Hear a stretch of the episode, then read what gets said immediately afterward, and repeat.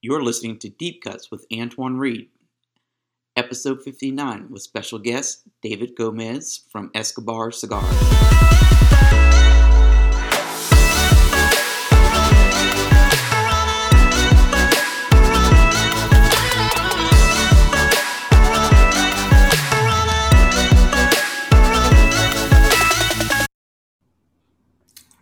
Hi, everyone. Welcome back to Deep Cuts. If this is your first time viewing, thank you for viewing and thank you for joining in this conversation.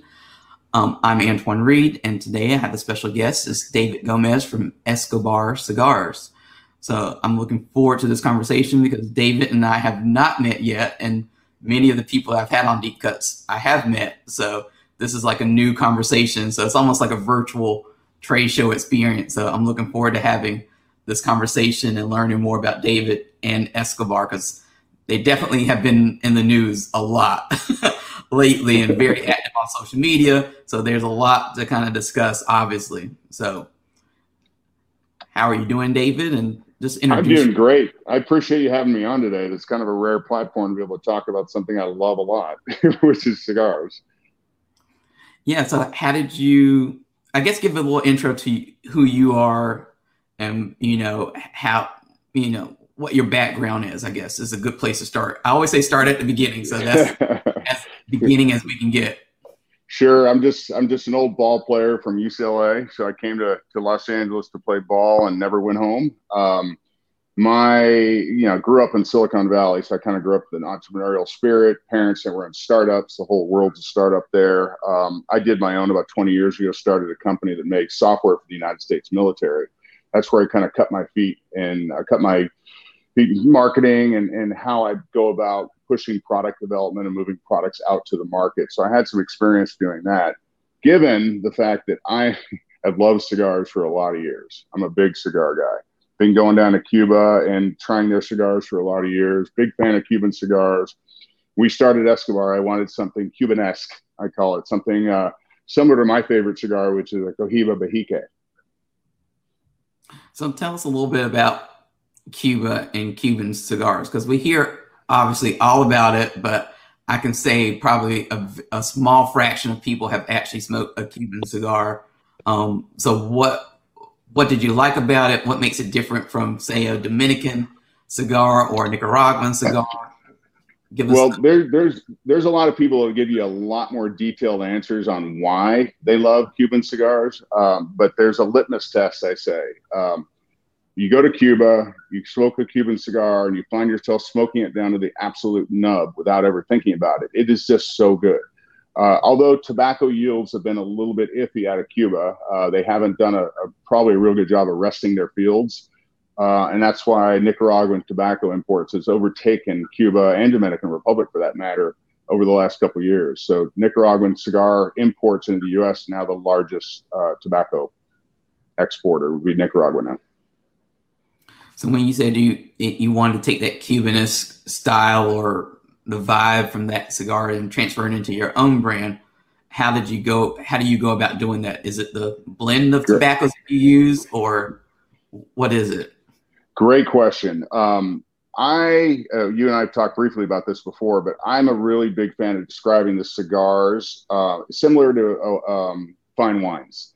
Um, never smoked a cigarette in my life, actually, which is odd, but I love cigars. Um, I don't drink wine anymore, even though I grew up in the backyard of Napa Valley. I just can't handle the sugar as much anymore. But wine is uh, an Opus One wine, for example, fantastic wine. It's not an Opus One grape that makes that wine. It's a blend of all the best grapes from that vintage that year that makes up the blend that makes up that fine wine. We could say the same thing about tobacco. Our master cigar craftsman is is fifth generation Cuban. Uh, his family was part of that original exodus uh, in 1959 from Cuba, where a lot of the Cuban cigar makers grabbed their seeds and they they ran and they went to Nicaragua and Dominican Republic, but a lot of them went to Nicaragua. Our roller is fifth generation Cuban. His blend is family proprietary, and it is proofs in the pudding. It's it's a it's a very fine cigar. We're doing great with it because it's a good cigar. Um, we can market it with Nas all we want. If it's not a good cigar, it doesn't matter. and I think we nailed that one first. So that brings us to the next question, which is tell us about Escobar. Like, how did you come to found the company? How long has it has the brand been around? How did it all start? Great question. Um, we love to tell this story too because my uh, my business partner, the co-founder Mike McNaughton, he and I uh, were on a trip to Nicaragua just to kind of check out beach properties. His family bailed on him on Fourth of July. This is like three years ago. So we started this about three years ago. Uh, Michael lost me in the back of a factory somewhere in the middle of Nicaragua for a couple hours. He couldn't find me. He comes, finds me in the back of a factory, rum bottles everywhere, cigars. We're trying different cigars. He walks in and goes, ah, we got a new company, Mike. so uh, it's just something we really wanted to do, and it, really was predicated on that really fine cigar. Without that, without that cigar, we've got nothing. What was it like when you started the company? Like you said, it, it kind of you weren't really expecting to have your own brand. So what you know, what did you go through at the beginning to kind of get it going and to get yourself kind of invested and really into the, the idea of going from being just a cigar smoker to suddenly being a cigar brand owner, which are two completely different things.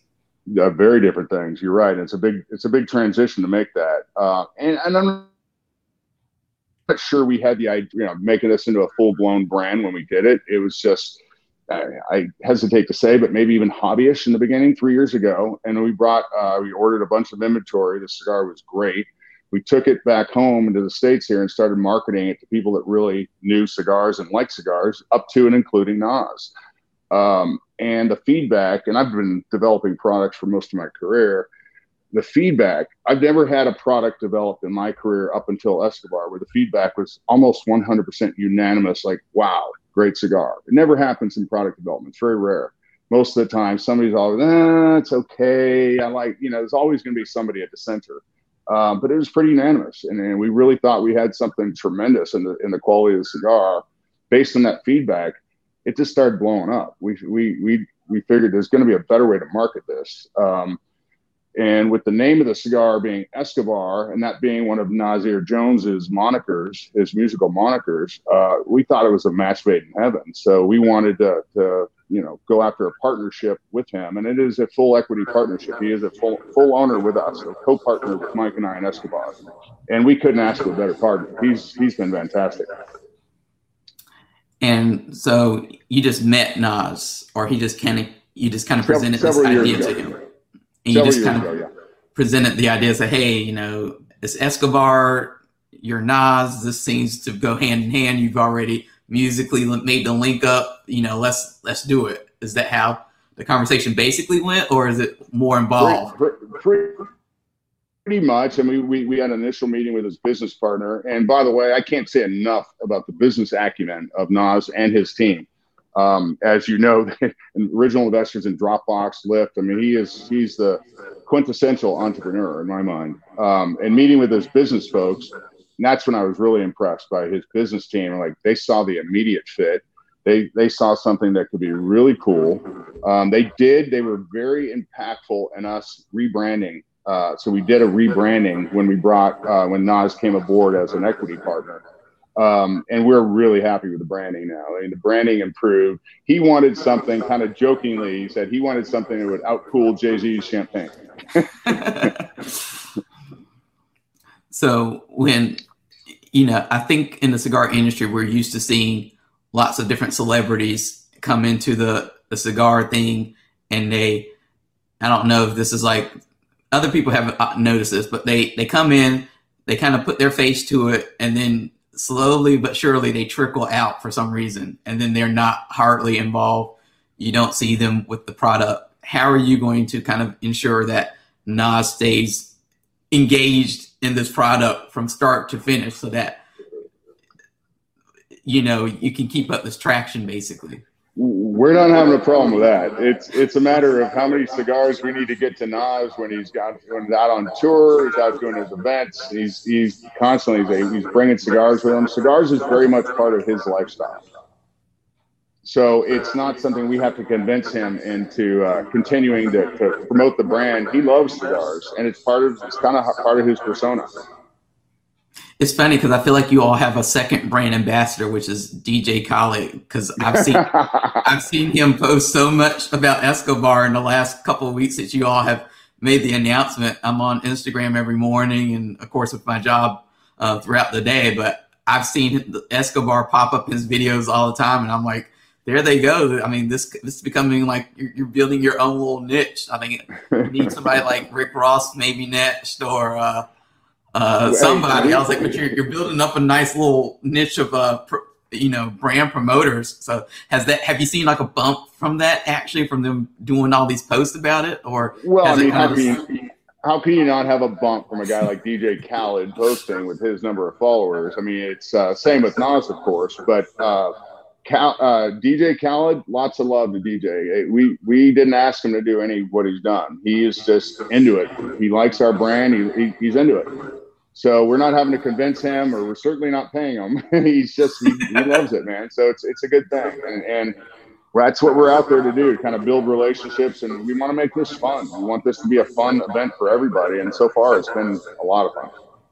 I think the celebrity aspect is fun because you see so many celebrities putting their names and their brands to products, but they're typically not like cigars. There, lots of celebrities go for the, like the spirit you know, channel and and clothing lines and, and stuff like that. And so, what do you think? I mean, what's your opinion of celebrities, you know, getting into tobacco because uh, it can always be a, a touchy subject with their followers and stuff like that great point. I'll, I'll, lead you back to where we first got into the celebrity routine a little bit. Uh, our our first year before we were really publicly marketed, it was our old branding. Uh, we were asked two years in a row to go down. Our roller came up from Nicaragua to the Bahamas, and we rolled uh, cigars on site for the uh, the uh, Hero World Challenge PGA event.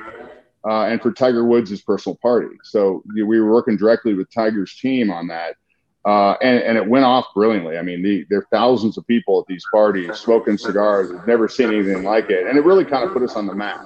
People started to notice us from that. But back to your kind of convoluted relationship with sports, that's a good example. PGA can't advocate tobacco.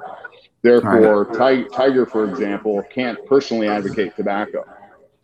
Um, but you know, somebody like Nas or Cal, people like that are certainly not constrained by that. But some of the athletes are it's funny because I remember a couple of years ago there was a famous now cigar aficionado cover with Nick Jonas, and it was such a to do because here was this younger, you know, musician guy who's up to that point. I mean, if you have really followed him on Instagram and stuff, you've seen that he smoked cigars with with his brothers Joe Jonas and uh, Nick Jonas and everybody else and uh, Kevin Jonas. Um, but they all were smoking cigars before then. And then the Cigar Aficionado cover came along, and it was this big to do because they were, you know, parents were like, you know, oh, my child looks up to Nick Jonas and he's smoking. But as you said at the beginning, smoking a cigar is, is a little bit different, obviously, than smoking a, a cigarette or any other um, tobacco product. So it just seems always interesting to me when celebrities do want to tip their toe in the cigar and tobacco realm? You know, we don't have that limitation. We we plan on uh, an intentional push into professional athletics this year. Uh, we're hoping to get in Super Bowl, um, some of the local professional football, basketball, NBA finals. Everybody sees LeBron or, or Steph Curry smoking a cigar after a championship. We'd like that to be an Escobar for sure.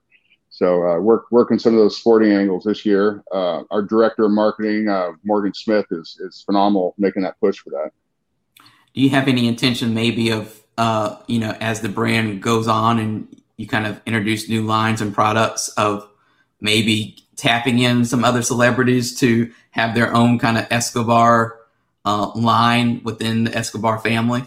It's possible. Um, that's actually it brings up a really good point because there is a lot of expansion uh, available in this market. Um, what you're seeing in some areas uh, that are limited uh, where where we make our cigars in a town called Esteli, Nicaragua. Um, it's right on the border of Honduras. It's a beautiful volcanic valley that's very similar to the Vinales Valley in Cuba, where they grow a lot of the tobacco in Cuba. Rich volcanic soil, which is required for tobacco. Um, Honduras, a lot of the big cigar factories like Padron, uh, Rocky Patel have have factories on both sides of the border. They have a Honduras brand and a Nicaraguan brand. We could see offering um, Honduran a Honduran cigar down the road, uh, Dominican cigar down the road. Those are some of the things we're considering. Um, but you mentioned that the spirits and celebrities. Spirits and celebrities is easy. Uh, launching your own cigar brand is is nearly impossible. It's very very difficult. Um, so there's a barrier to entry to a normal celebrity wanting to come in and have their own cigar brand. And I think what else is difficult is simply launching a cigar brand like right now. But I know you launched a couple years ago, but you were still probably um, dealing with the FDA situation as it was kind of blossoming into what it is today. So, how have you all had to navigate kind of the regulatory and paperwork because I know that that's part of the process, but it's also part of the process that doesn't get uh, talked about a lot. Well, it's one of those things that I just discussed a barrier to entry. That is certainly a barrier to entry. Uh, because this cigar brand is it's grandfathered in under the FDA rules. Um, so that's very hard to do. If you cigar a new brand, you have to put it through a brand new FDA process, which is a lot of money and a lot of time. So it's not as simple for most people to do this. Right. And, you know, I think, how are you reaching out to retailers with this product? Because obviously you're reaching the consumers, which is good because I always tell people you need that kind of full circle event. You have to have your product, which you have, then you have to have the retailer buy in, but you also have to have the consumers to kind of feed back into the, the retail because, and that feeds back into the manufacturing because then more consumers you have demanding your product, then the more you can pump out to the retailers? Great question. Um, from our social media campaign, uh, things, great things have happened. For example, yes, we're reaching consumers, but among those consumers are hundreds and hundreds of cigar shop owners that are coming in saying, I'd like to be set up for wholesale accounts. I'm a cigar store. And we have a particular process we put them through to verify that they're legitimate wholesaler, reseller with tobacco resale licenses, which is required. But we've been spending this last month setting up hundreds of cigar shops around the country and the world for that matter.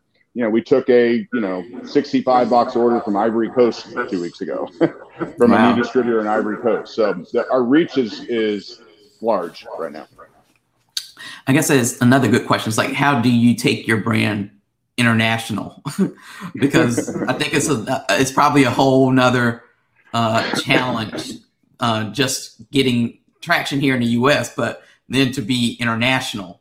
So how did like what's that like? That's a fantastic question because again, from that reach we just discussed, I can't tell you how many people in the EU, the UK, uh, are saying, "Hey, I want to order a box. Want to order a box. Want to order a box." and the limitations of us just shipping directly, we could certainly do it. But the customs restrictions, it makes it exceptionally pricey, really difficult. So we are in the process of, and I can't tell you who, but with several large um, brokers in the Geneva, UK, and the EU areas that would actually distribute through Russia, EU, UK. Um, yeah, there's a whole system being set up right now as we speak. So as we go into this next year, we should be fully deployed in the international markets. Now, tell us about the actual product. Like, how did you develop the current blend that you or blends that you have out now? Fifth generation Cuban recipe. it's we didn't we didn't reinvent a blend. This is a blend that we brought along with our master cigar craftsman. Uh, and again, this is fifth generation recipe, Cuban seed. Um, there are various elements of the cigar that aren't all Cuban or Cuban-esque, but based on Cuban seed, grown in Nicaragua. Uh, we even use an Ecuadorian wrapper and a Mexican wrapper on our different cigars. So the blend uh, does require a different binder, wrapper, and filler. And uh, what we use, I'd rather not say, but it, it's a proprietary blend.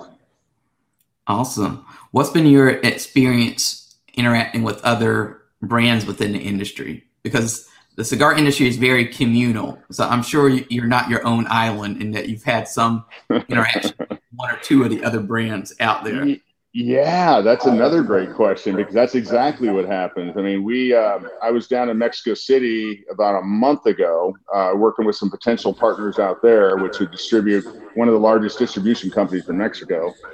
Um, and the head of Davidoff Mexico came to the meeting, wanted to be involved, wants to be involved. Um, I got a call from Davidoff New York, Davidoff Geneva, uh, wanting to work with us on this too. So yeah, I think there's more cooperation than I expected. I expected more competitive nature. I'm seeing a lot more cooperation.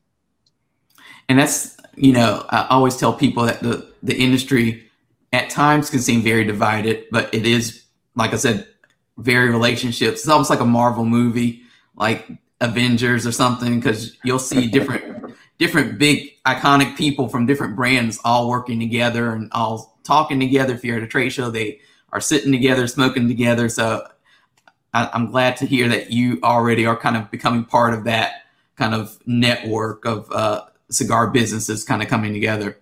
Oh yeah, I mean, again, I mentioned Morgan Smith, who, who runs all of our digital marketing campaigns, and he has been on top of the communication coming on on social media. Been it's been tremendous, and that interface with other cigar people, cigar makers, cigar people in the cigar business is all coming together through social media.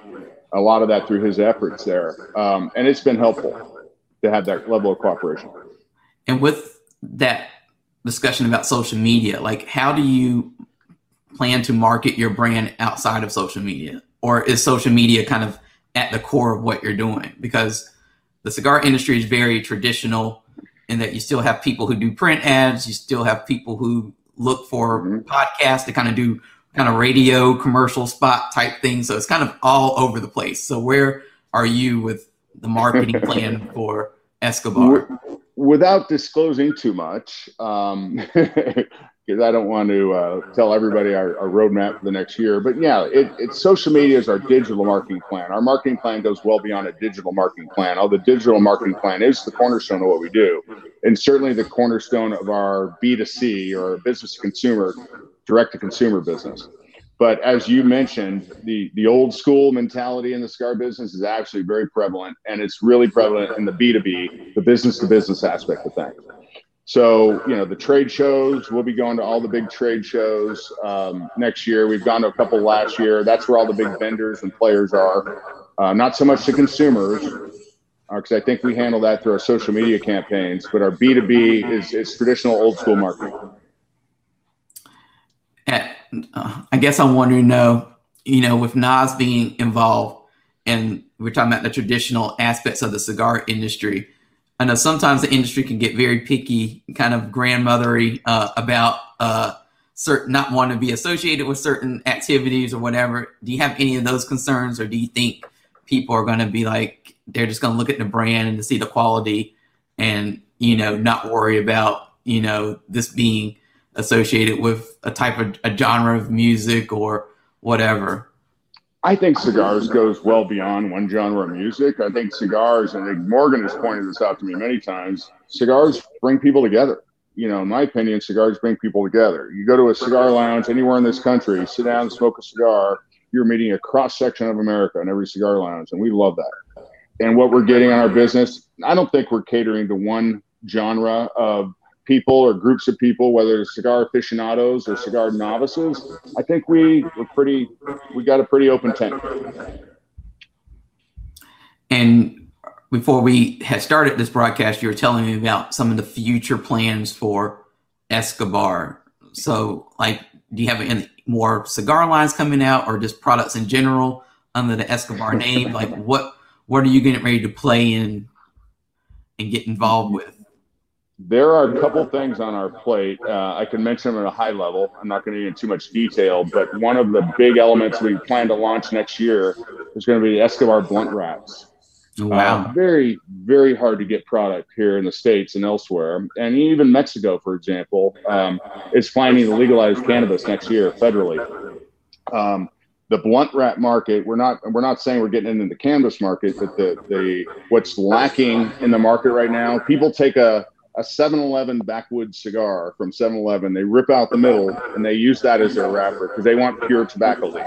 Even though that's not a great quality tobacco leaf, but it's still pure tobacco leaf. Uh, people can't get those, and they certainly can't get it at a high quality. So we'll plan on launching that probably in the fourth quarter next year. we're very excited about that. Uh, something we're going to begin development on next year. Uh, plan to launch probably the next year after that. It's going to be the Escobar Ultra Blacks, which is going to be our aged premium version cigar. So even though our cigars are a premium hand rolled cigar, the I would give you an equivalent of uh, I love a Padron cigar, for example. Padron cigar, their regular cigars are great cigars their Padron 1926 is a phenomenal cigar, and there's a difference, and I'm willing to pay more for it because uh, it takes it's, it's better tobacco, it's aged, it takes longer, and it's more expensive manufacturing.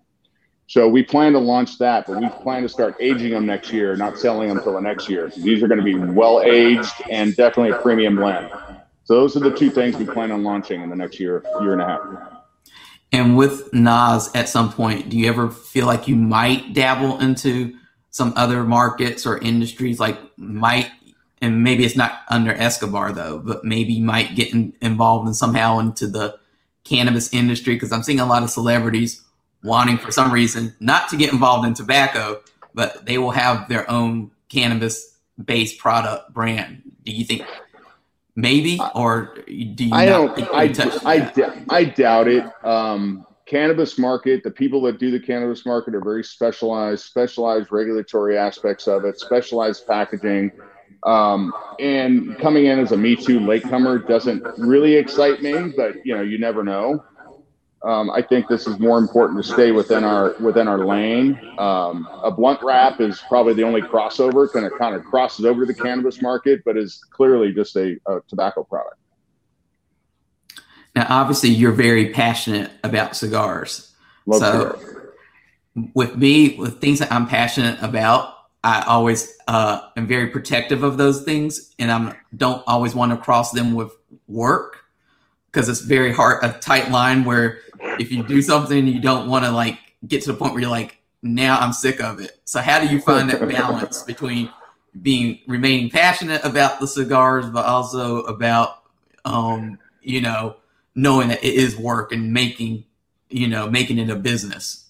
Let me give you an analogy to answer that years ago, one of my first trips to Cuba, actually, years ago, uh, I did a tour of the Partagas factory. And for those of you who don't know, Partagas makes Cohiba, Montecristo, uh, the Partagas brand, is of course.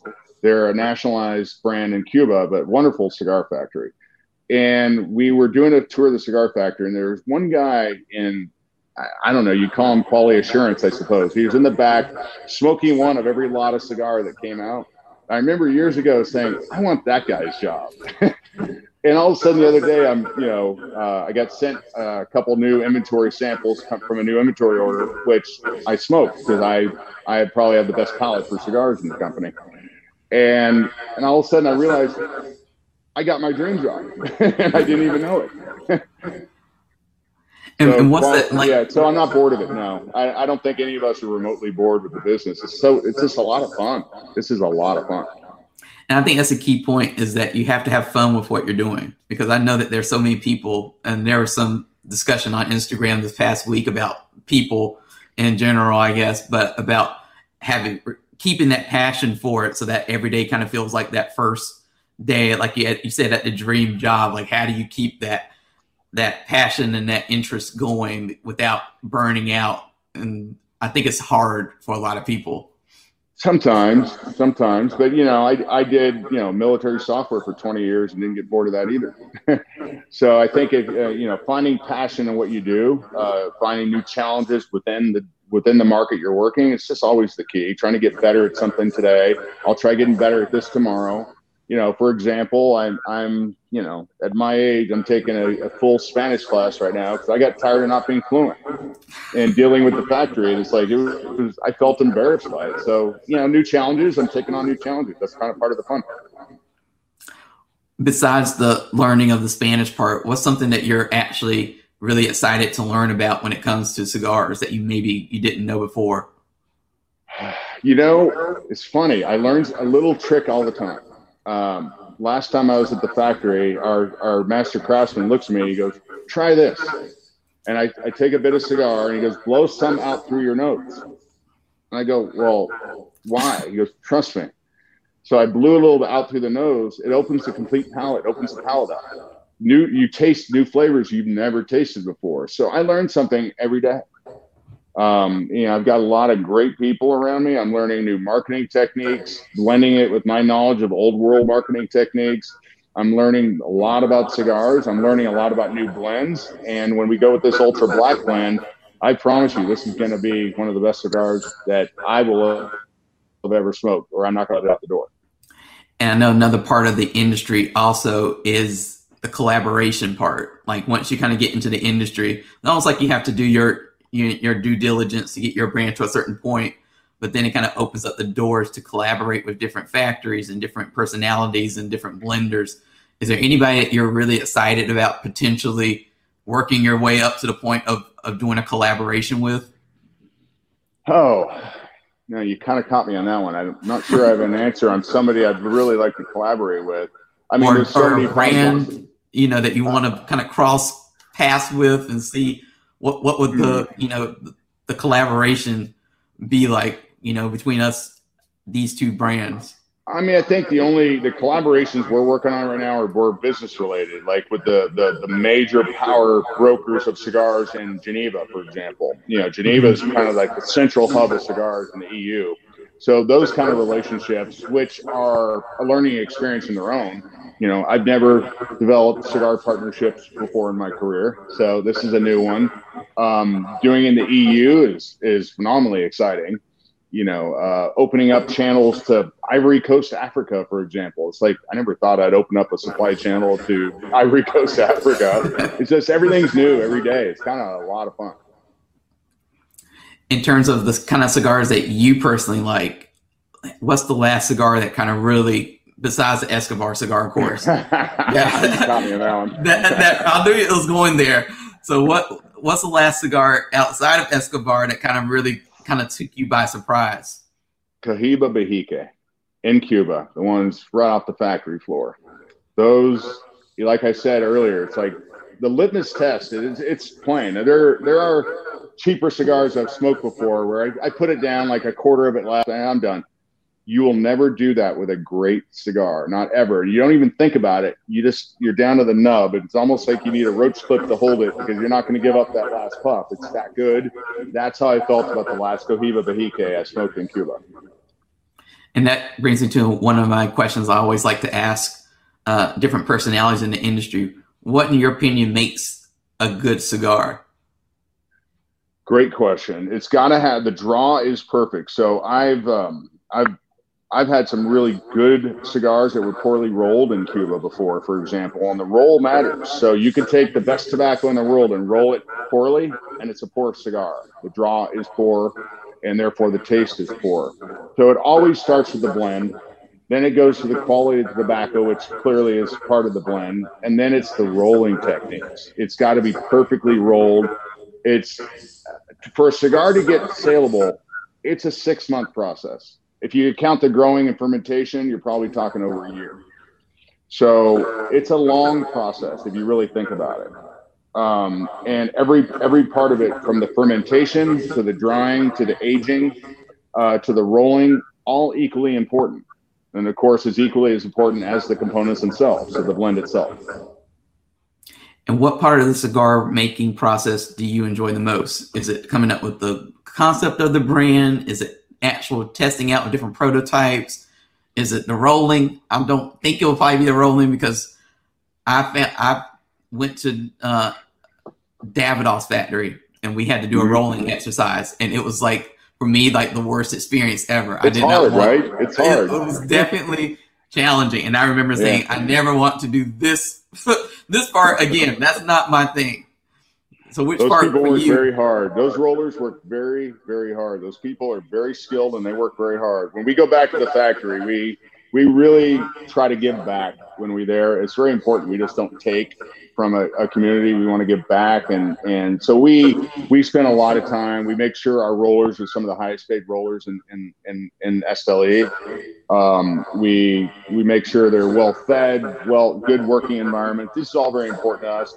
Then a secondary aspect, we haven't really gotten into this, but we support the local orphanages in Nicaragua. Part of what we do is supporting some of the orphanages in Nicaragua. The children of Nicaragua that are untended, uh, uncared for, these are the people that mean a lot to us. So that's part of our give back at Escobar, by the way. And I think that's a good topic to talk about. Is this social responsibility, which I think is the technical term for it. Um, Absolutely. Because you're always wondering. I guess some brands. I know a lot of brands in the cigar industry that do it. Like you know, Fuente and J.C. Newman have the Cigar Family uh, Charitable Foundation. You have other brands that continually give back. You got Cigars for Warriors. You have Drew Estate, you know, and different um, brands outside of Drew Estate also supporting Cigars for Warriors. So it's that social responsibility that I don't think gets talked about enough in the cigar industry because I think, you know, whenever you hear about in the main news, it's usually, you know, all doom and gloom and, you know, they're trying to get your kids hooked. And it's not any of this like what response, you know, what are they doing out, you know, to help the communities that they're in? Well, I just, uh, the, the community of Nicaragua, very similar to Cuba in a way, they're, they're some of the happiest people. I mean, they're poverty stricken, but um, I was always amazed in Cuba that, that some of the most poverty stricken people, some of the happiest people I've ever seen you know, and you know, just a really good reminder that it doesn't take money to be happy. they, these people are happy regardless, and the responsibility, the aspect of what we do, we we come into Nicaragua and we've created a, a, a growing brand, okay, and that doesn't mean anything to me if I know there are a bunch of kids in that city that don't have. I, the, the priest called me from the orphanage last year. He goes, they don't have any play balls for the playground. They don't have any crayons, coloring books.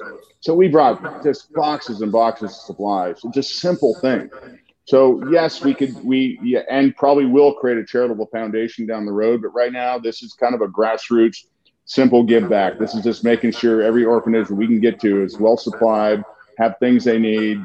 You know, hair ribbons for the girls. Sometimes it's little tiny things. It, it doesn't take much to make a lot of people happy. Yeah, and it's like you said, I think it's important for companies though to build in social responsibility to their business plan in, in some way. And we have, yeah. Yeah, not and, and definitely. So, you, you know what?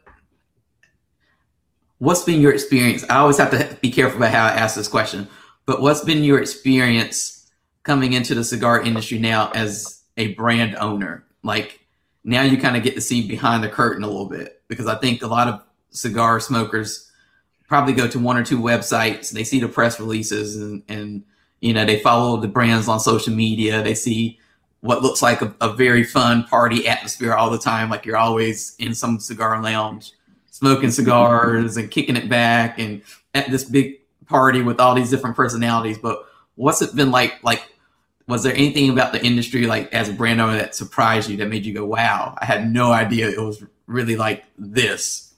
well, we, we, we struggle sometimes. Uh, the supply chain in Nicaragua could be difficult uh, if you don't have mitigation strategies in place. Um, so that part surprised me. There are always going to be people that try to uh, you know, we jokingly refer to it as the Nicaraguan mafia uh, that seem to control cigar boxes and cigar rings in Nicaragua. You know, we've got mitigation strategies for that, thankfully. But, you know, they can't control the cigars, but they control the boxes. They can control the cigars. And, uh, yeah, there's a couple little surprising things in there. I've never heard about that. That and I never thought about it. It makes sense though that you know because you watch TV shows and, and soap operas and primetime shows. I'm all a, a TV person. I'll, you know, Dallas and Dynasty and all that kind of stuff. so it seems like something that would happen on them. Like, well, you know, they can't. They may have oil, but we're going to control the oil barrels and the and the shipping, you know, yeah, ships yeah. and stuff like that. so it seems funny that you say that because now you're like, wow, like, yeah, I guess that you know, if we really wanted to, you know, kind of control the market there, you would you know, kind of like you said, look at that the box situation or the, the labels and and kind of kind of put a little squeeze on that. Yes, that's a way to do it. If you can't control the main product, you correct, uh, you know, you control the ancillary products, and you now control the main product. But we we didn't allow that to happen. I think that's why we're doing a lot better than some uh, in the industry down there are suffering on the supply chain side right now there are some suffering going on. There, there's a lack of uh, a filler. Um, there's a shortage of filler. The shortage of uh, cedar boxes. um, and it's and a lot of that artificially controlled and difficult, but not some of it isn't. Um, we we've we've gotten strategies around it, so we are, are truly a global. We assemble things, and if we the cigars are made in Nicaragua, we assemble them in boxes outside of Nicaragua. Who cares?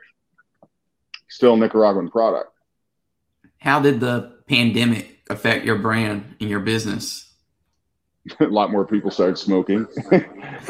so it was a it was a not a good thing, good thing, but it was you saw the positive impacts of the pandemic. Well, it was good timing for us actually because you know we couldn't do a lot.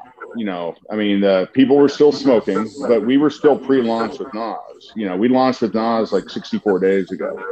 Um, mm-hmm. That's I mean that's when we launched the company. You know, it's just that's when we launched our main marketing thrust. So before that, you know, and we brought you know Nas came aboard as an equity partner and wanted to redo the branding. Well, let's do it. In the middle of the pandemic, we had a whole lot of time to redo the branding. it helped. So definitely, because I know a lot of cigar companies have uh, or I should say tobacco companies, uh, more so than cigar companies, but tobacco companies have been releasing their 2020 financial reports and such, and all of them have reported having that uh, kind of bump in sales because of the pandemic. Um, yeah, we were. I would almost call it pre-sales for us, so it wasn't really relevant for us. I mean, we weren't. You know, we were selling a few boxes here and there, but we were still building up the the mark. We were building up the plan to launch. We we just weren't cutting off sales before that, but we were building up to launch. So our our day one was really 60 days ago, essentially. And talk about the supply chain issue because we kind of hear it being danced around in the industry, but mm-hmm. like so in a in a broad terms, like what's going on with that, and what do you think um, we have to look forward to in like the near future with with is it going to get is it getting better or is it getting worse or what's going on with it? I, I'm more concerned about worldwide shipping challenges than anything else. I mean, that's probably the bigger challenge that everybody's going to face, and nobody has an advantage over anybody else on. It. That's just the way it is. Um, as far as the other supply side items I talked about, such as filler or cigar boxes, there's there's ways around that. That's not stopping us up at all. Um, I'm not going to get into too much into the specific mitigation strategies because then it won't be an advantage for us anymore. Uh, but we have a, a, few ways that we're kind of beating our competitors to the punch on the supply side. So, do you think the supply chain issue is going to get worse than what it is now? Because I know it's a big issue now. Is it going to? I think, think that the shipping challenge is probably going to be very relevant challenge through for all, probably another six months.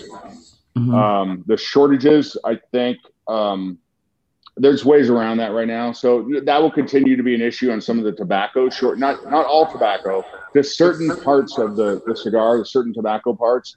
There's been a shortage of crop yields were down across the world, things like that. But there's there's ways around that. We're not it's not slowing us down right now.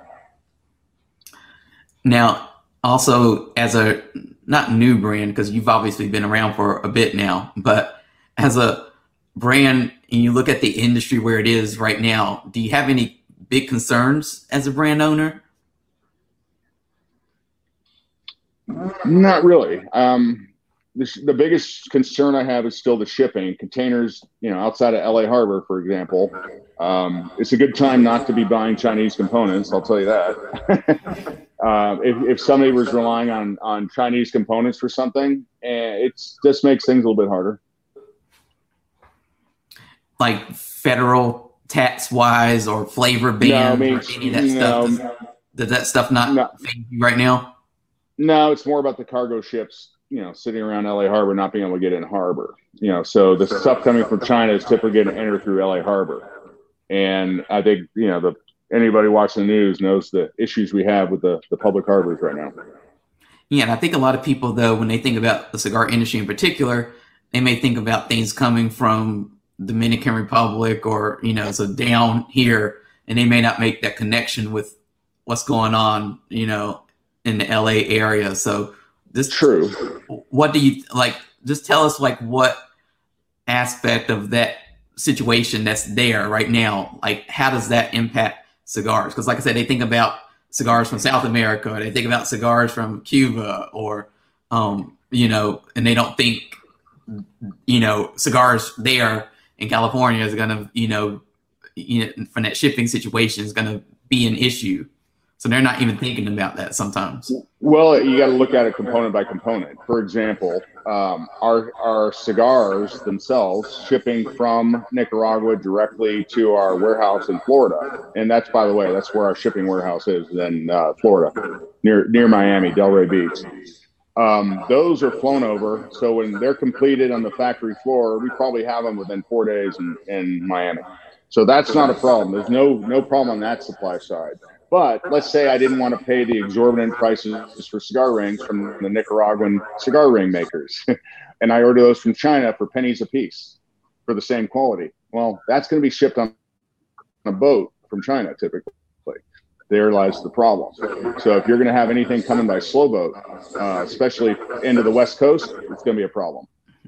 Wow. So, so we, we might want to brace ourselves for at least half of 2022 being a little bit kind of continue to be a little bit unstable in terms of getting product in is what you're saying certainly also depending on where the product's coming from nicaragua is less of a problem outside components outside of nicaragua are a little bit more of a problem right now. And earlier you mentioned that you that escobar is going to be at some trade shows this year. So which trade shows are you planning to be at? So that people can kind of put you all on the uh, on their you know stop by list? Well, the two big ones for us. Again, I don't think we're not going to go to the, the well, we may attend, but we're not going to go present at the shows like the Big Smoke, for example. The Big Smoke is really designed for consumers, mm-hmm. um, and I don't think we're having a problem reaching consumers. Uh, where we want to attack our trade show thrust this year is going to be in two trade shows mostly. One is the PCA event in July in Las Vegas, um, that those are mostly a, that's kind of a B2B show, which is what we want right now, international and domestic B2B. Um, the international version of that, which we missed this year because it got canceled during the due to pandemic, uh, uh, is the um, the one in Dortmund, Germany, in November. Intertabac. So, Intertabac. Thank you uh, Intertabac in November is our is will be our big threat. We really would have loved to have done it this month, this year, if, it had gone on this year, because it would have really kicked us off into next year early. But like I said, we've got a couple of partnerships with a couple Geneva-based, UK-based companies that should get us by internationally for that.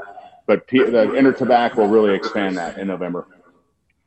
I guess I know we're talking a lot about international stuff, which is kind of fun because that's definitely not the direction I thought we would go in, but that's great because I love unexpected diversions. But how do like international cigar smokers differ from those here in the U.S. from your well, experience? Our international smokers are still fans of Nas. They're still fan, fans of DJ Khaled. um, so, so the, the we are getting a lot of consumers in international countries saying, "How can I get your cigars?" Okay, getting to them getting them to direct is just not a viable policy going forward. It's going to get caught up in customs. It's going to get seized. You have to have a proper route through the through the international communities. And those routes are through those authorized importers. Uh, like we're nurturing down in Mexico now, like we are nurturing in Geneva, like we're nurturing in the UK. We go to Intertabac, that'll just expand that exponentially.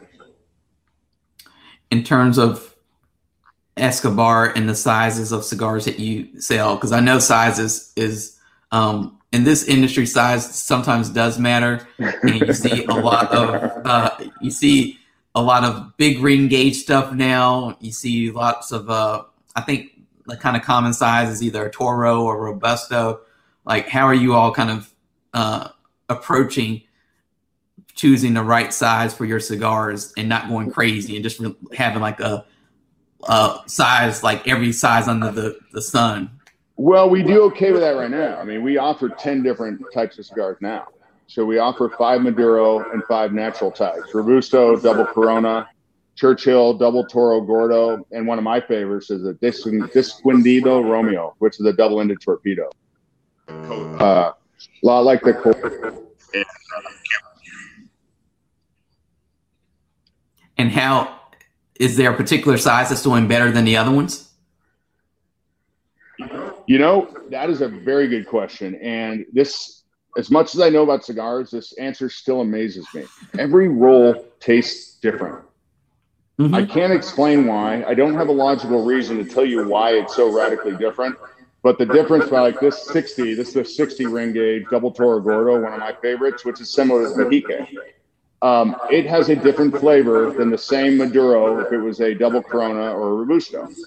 And I love those flavors too. And they all have different flavors. So I, I kind of go through all of them all the time. I don't really have a favorite of our rollers because they all taste different.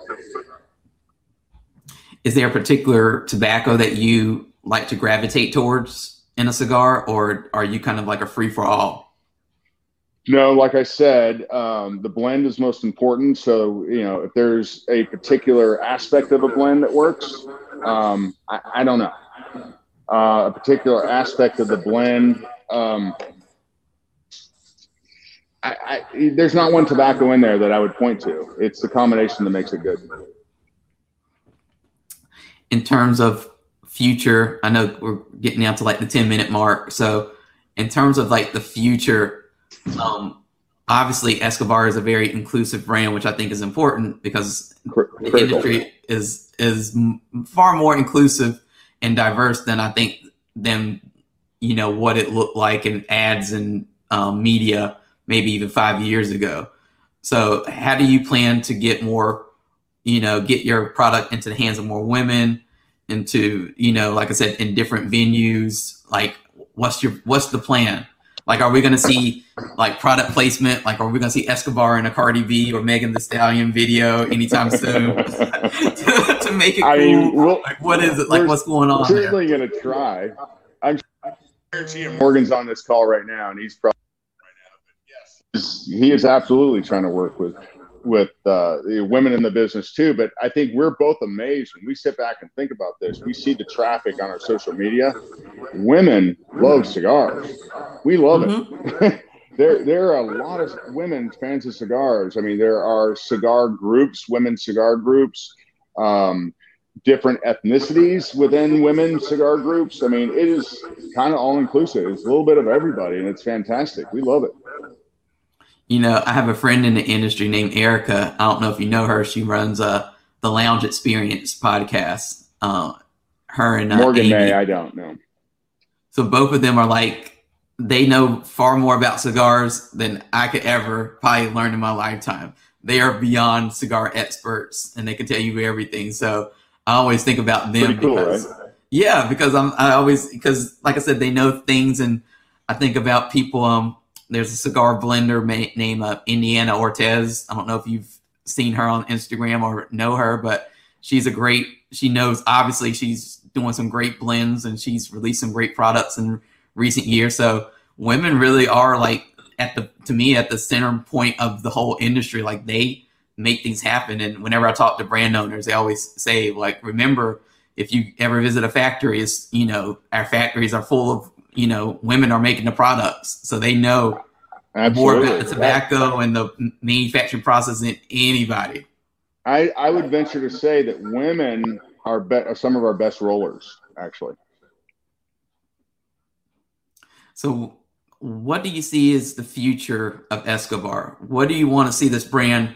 I know this is like the college essay question, but like, where do you see where do you see your brand in like you know a year from now, and then five years from now?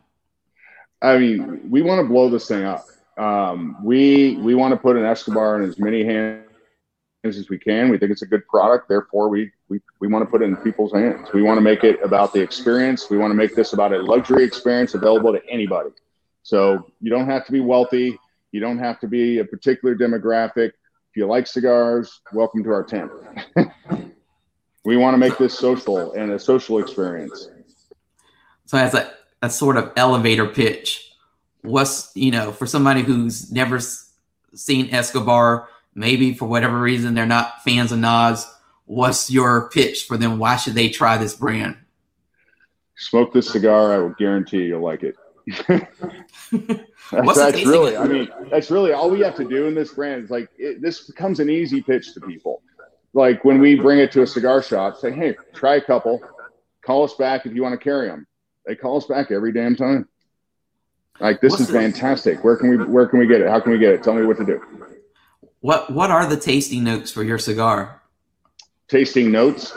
Yeah, like what do people? I know in the industry, people like to say tasting notes are, you know, oh, you could taste a little bit of cocoa or or stuff like that. Like, do you all have that, or is it just kind of oh, yeah. try it and and find out w- for yourself what it is? Yeah, the, the Maduro blend and the natural blend have slightly different flavors. Natural has a little bit more leathery, a little bit cinnamon. Uh, Maduro has a little bit more of the cocoa chocolatey flavor to it. Um, I don't want to say that this is a chocolate cigar, so don't don't get me wrong, but it has like just like just really uh, subtle flavors. Uh, so yeah, we have a flavor profile. We have tasting notes. Uh, one of the things we do, we work with a local uh, local brands, for example, like like this is a mezcal brand that we we work with, and combining wines, mezcals, tequilas with the different cigars is something we're going to be doing next, and and probably kind of launching some tasting notes on how these pairing pairing notes with things, food and beverage pairing notes with cigars. Well, awesome. Now, is there any? So obviously, you're you're starting to get the brand into stores across the U.S. So is it easy to find? Do you have like a locator on your your website where people can look up the retailer or find in their area where uh, Escobar might be? Not yet. What's happening now is, um, quite frankly, it's rare when somebody goes, "Hey, I need a box of cigars like in an hour. Where can I get it?" Most people are like, "Hey, I, I, need this for a birthday party this weekend. How can I get it?" It's like order. It'll be on your doorstep three days later. Um, that's what most people are doing, but occasionally we will get people on our customer support line through which you can access through the website saying, Hey, do you have any local cigar shops in our area? And we will point them to the, the cigar shop that carries Escobar. What are the social media channels people need to follow and website address that people need to follow to kind of get more information about Escobar? Oh, I think our, our big one, uh, escobarcigars.com escobarcigarsplural.com is our website. Uh, all of our social media handles on there, including our feeds. Uh, mainly our Instagram and Facebook feeds, which are also accessible from that website. Uh, but you know, hashtag Escobar Cigar singular. Um, go to Instagram and you'll see all the all the latest feeds. We're pretty active on there right now. I'm pretty sure you'll see DJ Khaled and Nas in a new video promoting it, uh, promoting the the Escobar brand, which is like I said, is probably really cool for you to kind of see your your your brand go from concept maybe years many years ago to finally being like here you are getting promoted like i said by all these big music uh, artists and and personalities. I mean nas is world famous. He's he's amazing. So is khaled. And the fact that they love our cigars i'm thrilled by it. I can't nothing it's going to leave a big smile on my face. Awesome. Well I guess my last question is since you know you're probably going to get asked this question a lot, but do you have a favorite Nas song or track that you uh, jam out to? uh, I don't want to offend some of the other songs, so no. His last album, I, I, I will refrain from answering that one, but I, I will say I was so damn impressed that he actually sang about Escobar cigars on his last album. So I will point everybody to that song, and I actually don't remember the title offhand, but it's uh, I think it's the last track on his last album. And what uh, was the album called? Uh, I don't have it offhand though. Okay, but we'll, we'll definitely have to uh, check that out. But uh, thank you so much for coming on today. Like I said, I know this. You said this is your your first time doing a, a little interview about Escobar uh, through video, so hopefully it wasn't that bad. I don't think uh, I think you'll probably get pulled into many more interviews than you think because this is uh, kind of the future of the the media side of the industry. We're moving. I think we're slowly, finally moving away from just press releases, and we're getting into like the real everybody having their own uh, interview and podcast kind of uh, experience. So great. And by the way, the name of that song with Escobar on it is "Nas is Good." thank thank you for the person on your team who helped inform us of what that what that is. Morgan handles all that social media, so I'm a little bit one step removed. I'm more on the organizational side, but I anytime you want to talk cigars, I'm all over it. Well, thank you so much. Well, awesome. Well, I'd like to thank you for coming on today, and like I said, uh, we'll have links to Escobar and uh, the YouTube channel when I update that, and um, we'll tweet this out and Facebook it out and Instagram it, and so you'll probably see this video all over the place. But thank you so much for coming on and talking about Escobar and sharing a little bit of information about yourself as well. Antoine, th- thank you for having me. Uh, anytime. Thank you. Great questions too, by the way. Thanks.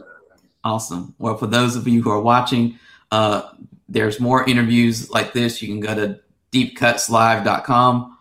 Um, we have a YouTube channel. We're on Instagram. You can follow me on Instagram at editor.reed. So edit, editor period read. Um, and we'll be back here uh, next week with some uh, new interviews. But thank you so much, David, and have a great day. Thank you, Antoine. No problem. Thank you.